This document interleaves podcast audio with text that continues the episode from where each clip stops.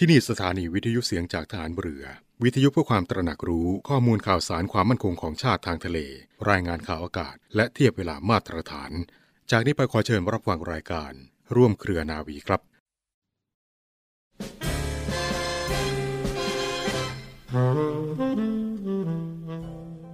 ในการปฏิบัติราชการนั้นขอให้ทำหน้าที่เพื่อหน้าที่ อย่านึกถึงบำเหน็จรางวัลหรือผลประโยชน์ให้มาก ขอให้ถือว่าการทำหน้าที่ได้สมบูรณ์ เป็นทั้งรางวัลและประโยชน์อย่างประเสริฐ จะทำให้บ้านเมืองไทยของเราอยู่เย็นเป็นสุขและมั่นคง พระบรมราโชวาทของพระบาทสมเด็จพระบรมชนากาธิเบศรมหาภูมิพลอดุลยเดชมหาราช บรมนาถบพิตร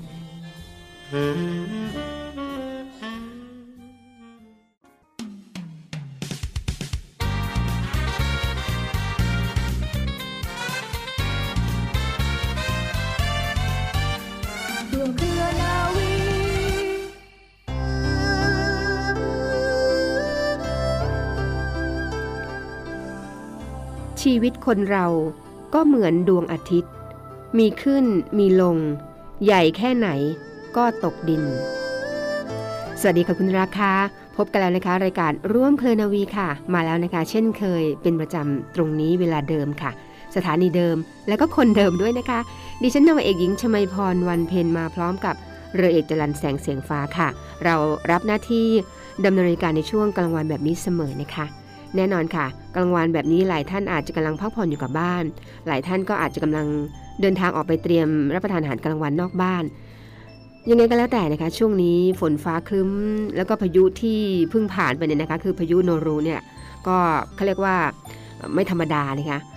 รุนแรงพอสมควร เพราะเขามุ่งมาตั้งแต่ประเทศลาวเข้าเวียดนามแล้วเข้าไทย เพราะฉะนั้น ถ้าใครที่ตามข่าวสารก็จะเห็นว่ามีน้ำท่วมหลายจังหวัดนะคะ เพราะฉะนั้นก็ต้องระมัดระวัง ตอนนี้ก็ได้ข่าวมาว่าจะมีพายุลูกใหม่ตามมาแล้วล่ะค่ะ เพราะฉะนั้นก็ต้องระมัดระวังให้มากขึ้นอีกนะคะ เตรียมตัวเอาไว้ค่ะ อย่าตั้งรับนะคะ เราต้องเขาเรียกว่ารุกไว้ก่อน คือพูดง่ายว่า เรารู้ว่าแนวไหนตรงไหนที่จะมีอุทกภัยเข้ามาบ้านเราเนี่ย เตรียมตัวไว้เลยค่ะ ยกของขึ้นที่สูงเอาไว้นะคะเพื่อความปลอดภัยดีกว่าค่ะ แต่อย่างไรก็แล้วแต่นะคะ กองทัพเรือเราก็มีศูนย์บรรเทา สาธารณภัยของกองทัพเรือ ที่สามารถช่วยเหลือคุณผู้ฟังทุกท่านที่ได้รับความเดือดร้อนได้เสมอกับ 1696 1696 ค่ะ แต่ว่าจริงๆแล้วนะคะ นอกจากเบอร์ 1696 แล้วเนี่ย แต่ละหน่วยแล้วก็จะมีหน่วยที่รับผิดชอบให้ความช่วยเหลือประชาชนเช่นกันรายละเอียดต่างๆเนี่ยนะคะ เดี๋ยวจะพูดกันในช่วงตอนท้ายรายการของช่วงความเคลื่อนไหวกองทัพเรือ ช่วงข่าวสารต่างๆ ค่ะ ตรงนั้นก็จะเป็นรายละเอียดนะคะว่าถ้าคุณอยู่จังหวัดนี้แล้วได้รับความเดือดร้อนเรื่องของน้ำท่วมฝนฟ้าตกแบบเนี้ย คุณสามารถโทรไปที่เบอร์ไหนได้โดยตรงค่ะ แต่ยังไงก็แล้วแต่นะคะ 1696 ก็เป็นสายด่วนที่กองทัพเรือเราให้การช่วยเหลือประชาชนทุกคนค่ะ แน่นอนค่ะคุณธีราคาเชื่องรายการของเราตรงนี้ นอกจากเรื่องของพายุเรื่องของอากาศที่นำมาฝากกันแล้ว ก็ต้องมีเรื่องของคำพ่อสอน วันนี้เป็นวันสำคัญวันหนึ่งค่ะ เพราะฉะนั้นช่วงกลางรายการพลาดไม่ได้นะคะ คุณทราบไหมคะว่าวันนี้เป็นวันอะไร วันนี้ค่ะ เป็นวัน ผู้สูงอายุสากลนะคะ 1 ตุลาคม หลายคนยังอ๋อบางคนบอกเออเหรอนะคะ เดี๋ยวเรามาฟังรายละเอียดกันนะคะว่า วันผู้สูงอายุสากลทำไมถึงกำหนดให้วันที่ 1 ตุลาคมของทุกปี แล้วของเราประเทศไทยเนี่ย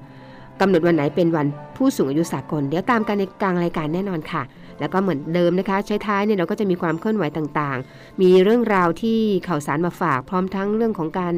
หน่วยงานไหนที่เขามีความเคลื่อนไหวอะไร ฝากรายการประจำพันธ์ตรงนี้เรายินดีเสมอค่ะแล้วก็ที่ขาดไม่ได้นะคะ นั่นคือคำคมทิ้งท้าย ซึ่งดิฉันก็มีแฟนรายการคำคมเยอะมากเลยนะคะ ตอนนี้รอฟังแต่คำคม ก็บอกไปนะคะว่าแหมอย่าฟังแต่คำคมนะคะ รายการตรงนี้ 25 นาที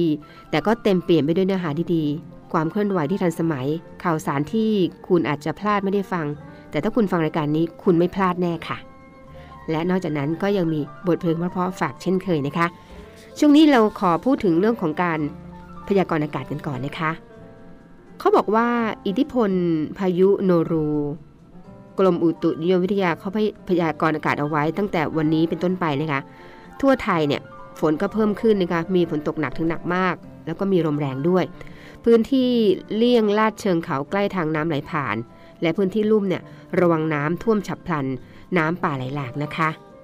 ข้อควรระวังค่ะ ก็ขอให้ประชาชนระวังอันตรายจากฝนที่ตกหนักถึงหนักมาก แล้วก็ฝนที่ตกสะสม ซึ่งอาจทำให้เกิดน้ำท่วมฉับพลันน้ำป่าไหลหลาก โดยเฉพาะพื้นที่ลาดเชิงเขาใกล้ทางน้ำไหลผ่าน แล้วก็พื้นที่ลุ่มนะคะ ตลอดช่วงค่ะ ส่วนชาวเรือบริเวณทะเลอันดามัน แล้วก็อ่าวไทยตอนบนเนี่ยควรเดินเรือด้วยความ ระมัดระวังด้วยแล้วก็หลีกเลี่ยงการเดินเรือบริเวณที่มีฝนฟ้าขนองสำหรับเรือเล็กนะคะบริเวณทะเลนดามันแล้วก็อ่าวไทยตอนบน ควรงดออกจากฝั่งในช่วงนี้ค่ะ กรมอุตุนิยมวิทยาเขาได้พยากรณ์อากาศเอาไว้ตาม ที่ดิฉันได้กล่าวไปเมื่อสักครู่นี้นะคะ มาถึงช่วงนี้ค่ะช่วงของคำพ่อสอน ซึ่งขาดไม่ได้เหมือนกัน ก็มีแฟนประจำรายการของคำพ่อสอนด้วยนะคะคำพ่อสอนซึ่งเป็นประมวลพระบรมโชวาทพระชนมรัตเกี่ยวกับความสุขในการดำเนินชีวิตค่ะ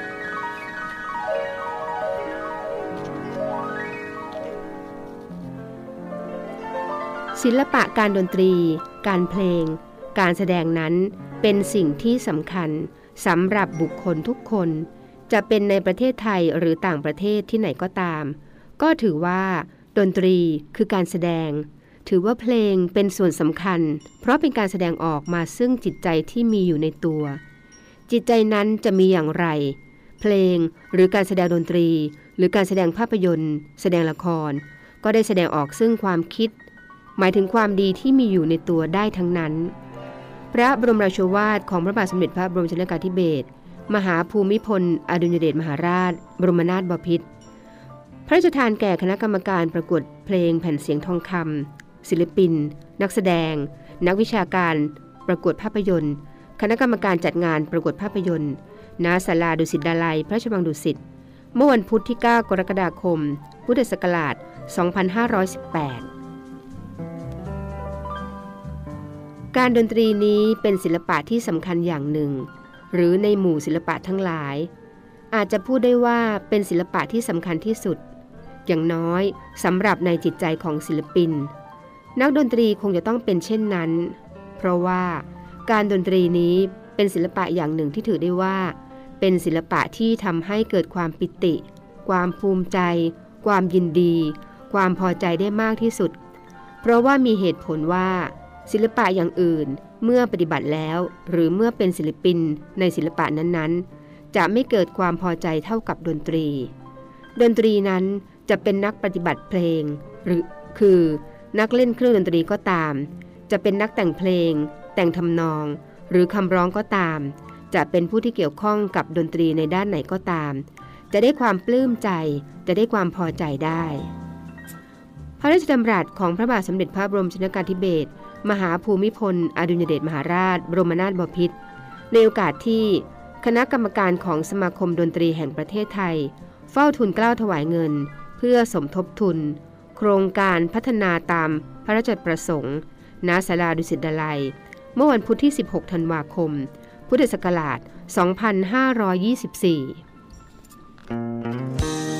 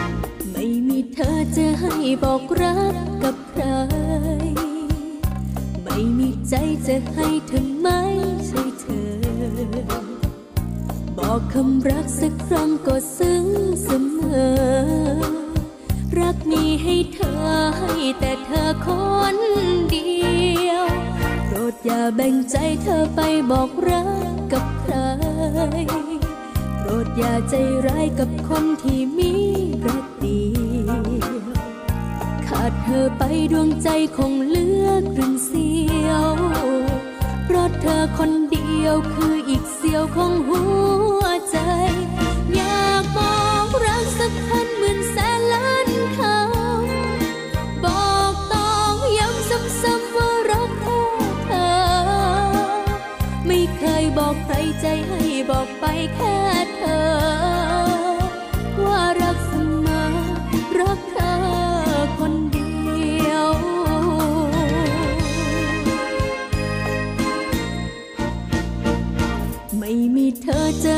บอกรักกับใคร ขาดเธอไปดอกไม้ของเงาเศร้าเหี่ยวแค่เธอไกลดวงใจสุดเหงาเปล่าเปลี่ยวเพราะเธอคนเดียวคือความหมายของหัวใจอยาก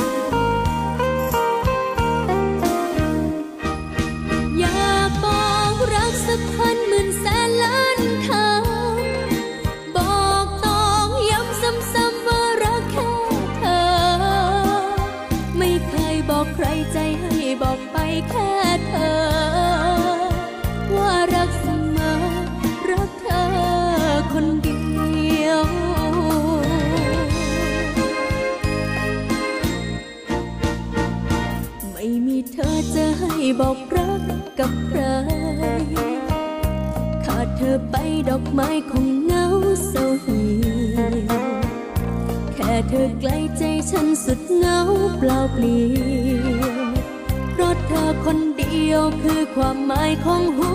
ว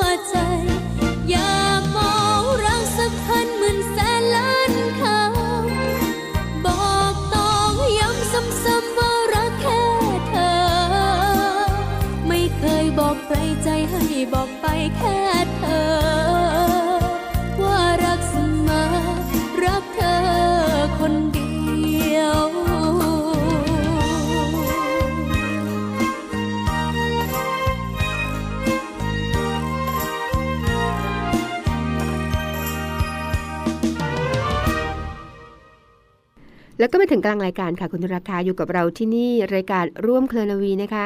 อยู่กับดิฉันนาวเอกหญิงชมพรวันเพ็ญเป็นประจำค่ะ ในช่วงกลางวันอย่างนี้นะคะ ตอนต้นรายการคุณผู้ฟังขาเราบอกคุณไปแล้วนะคะว่าวันเนี้ยวันนี้นะคะ เป็นวันสำคัญวันหนึ่งนั่นคือ วันผู้สูงอายุสากลค่ะ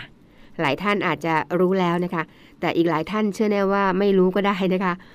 เพราะฉะนั้นเรามาทำความรู้จักกับวันนี้กันดีกว่าค่ะ ว่าเอ๊ะทำไมถึง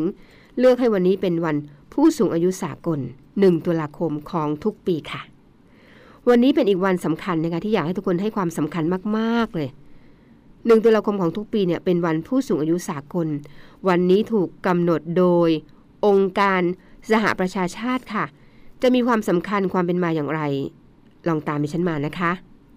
อายุเท่าไหร่ถึงเรียกว่าสูงอายุ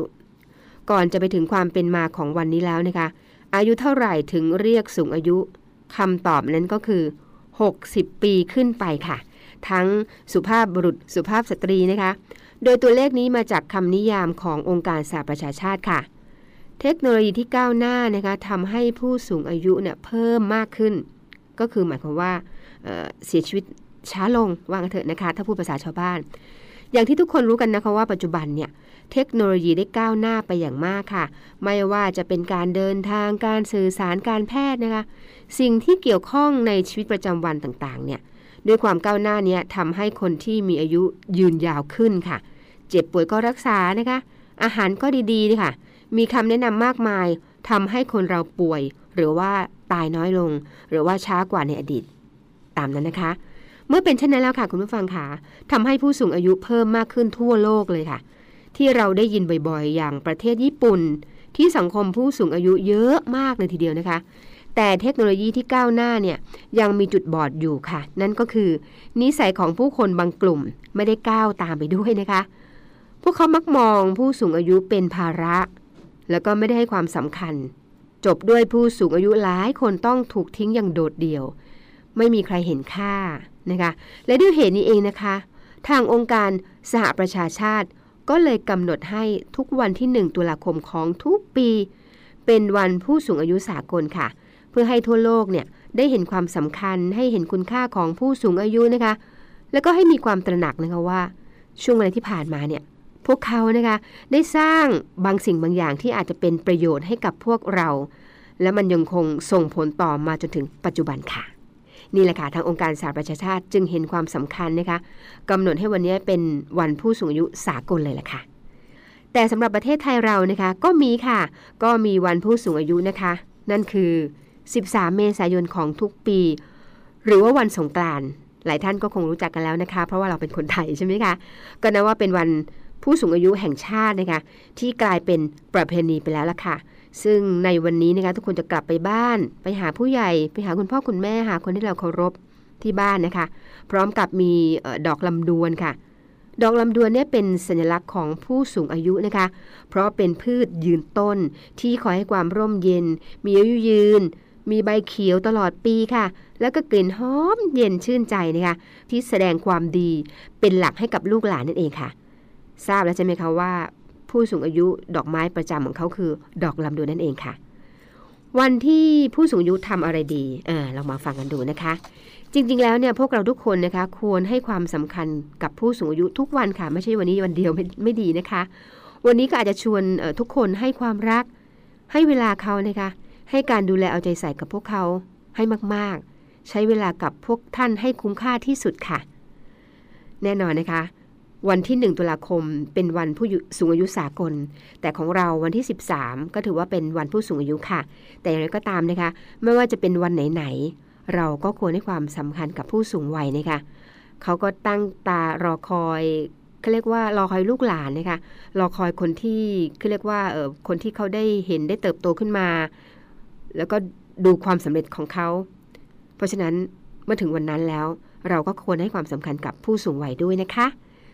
วันนี้นะคะขอส่งท้ายอีกนิดนึงค่ะ ด้วยเรื่องราวดีๆ สักนิดนะคะเพื่อให้เพื่อให้พวกเราเนี่ยได้เห็นคุณค่าของผู้สูงอายุ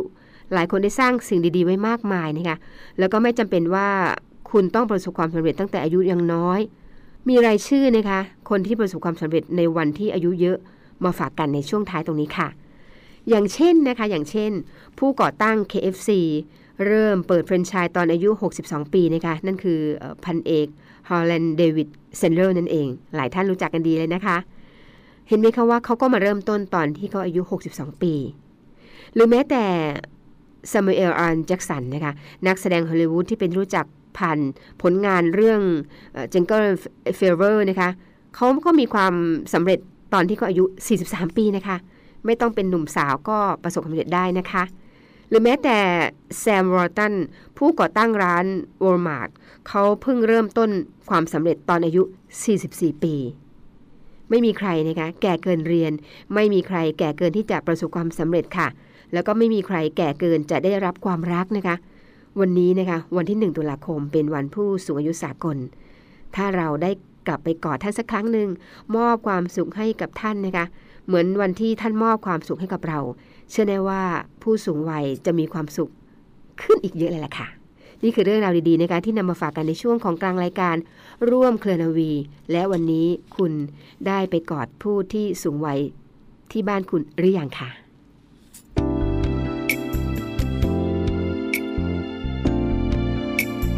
ร่วมเครือนาวี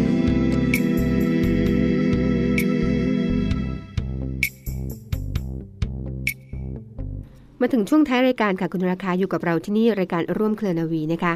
คุณฟังคะมาถึงช่วงนี้เป็นช่วงของความเคลื่อนไหวต่างๆ ของกองทัพเรือ แล้วก็หน่วยงานต่างๆ ที่นำมาฝากกันนะคะ เริ่มจากข่าวนี้ก่อนกันเลยค่ะ ข่าวการกุศลนะคะ กองทัพเรือนะคะ ร่วมกับจังหวัดชัยนาทราชสกุลอภากร และคุณหญิงกอแก้วบุญญจินดาค่ะ ขอเชิญร่วมเป็นเจ้าภาพทอดกระถินสามัคคีณะวัดปากคลองมะขามเท่านะคะตำบลมะขามเท่า อำเภอวัดสิงห์จังหวัดชัยนาทค่ะ ในวันศุกร์ที่ 4 และวันเสาร์ที่ 5 พฤศจิกายนนี้นะคะ ซึ่งมีกำหนดการดังนี้ค่ะ ในวันศุกร์ที่ 4 นะคะ ก็เวลา 16นาฬิกาพิธีแห่องค์กฐิน เวลา 17นาฬิกานะคะ พิธีเจริญพระพุทธมนต์สมโพธิองค์กฐิน เวลา 18นาฬิกา30นาทีการแสดงจากวงดุริยางค์ทหารเรือฐานทัพเรือกรุงเทพค่ะแล้วก็จากของ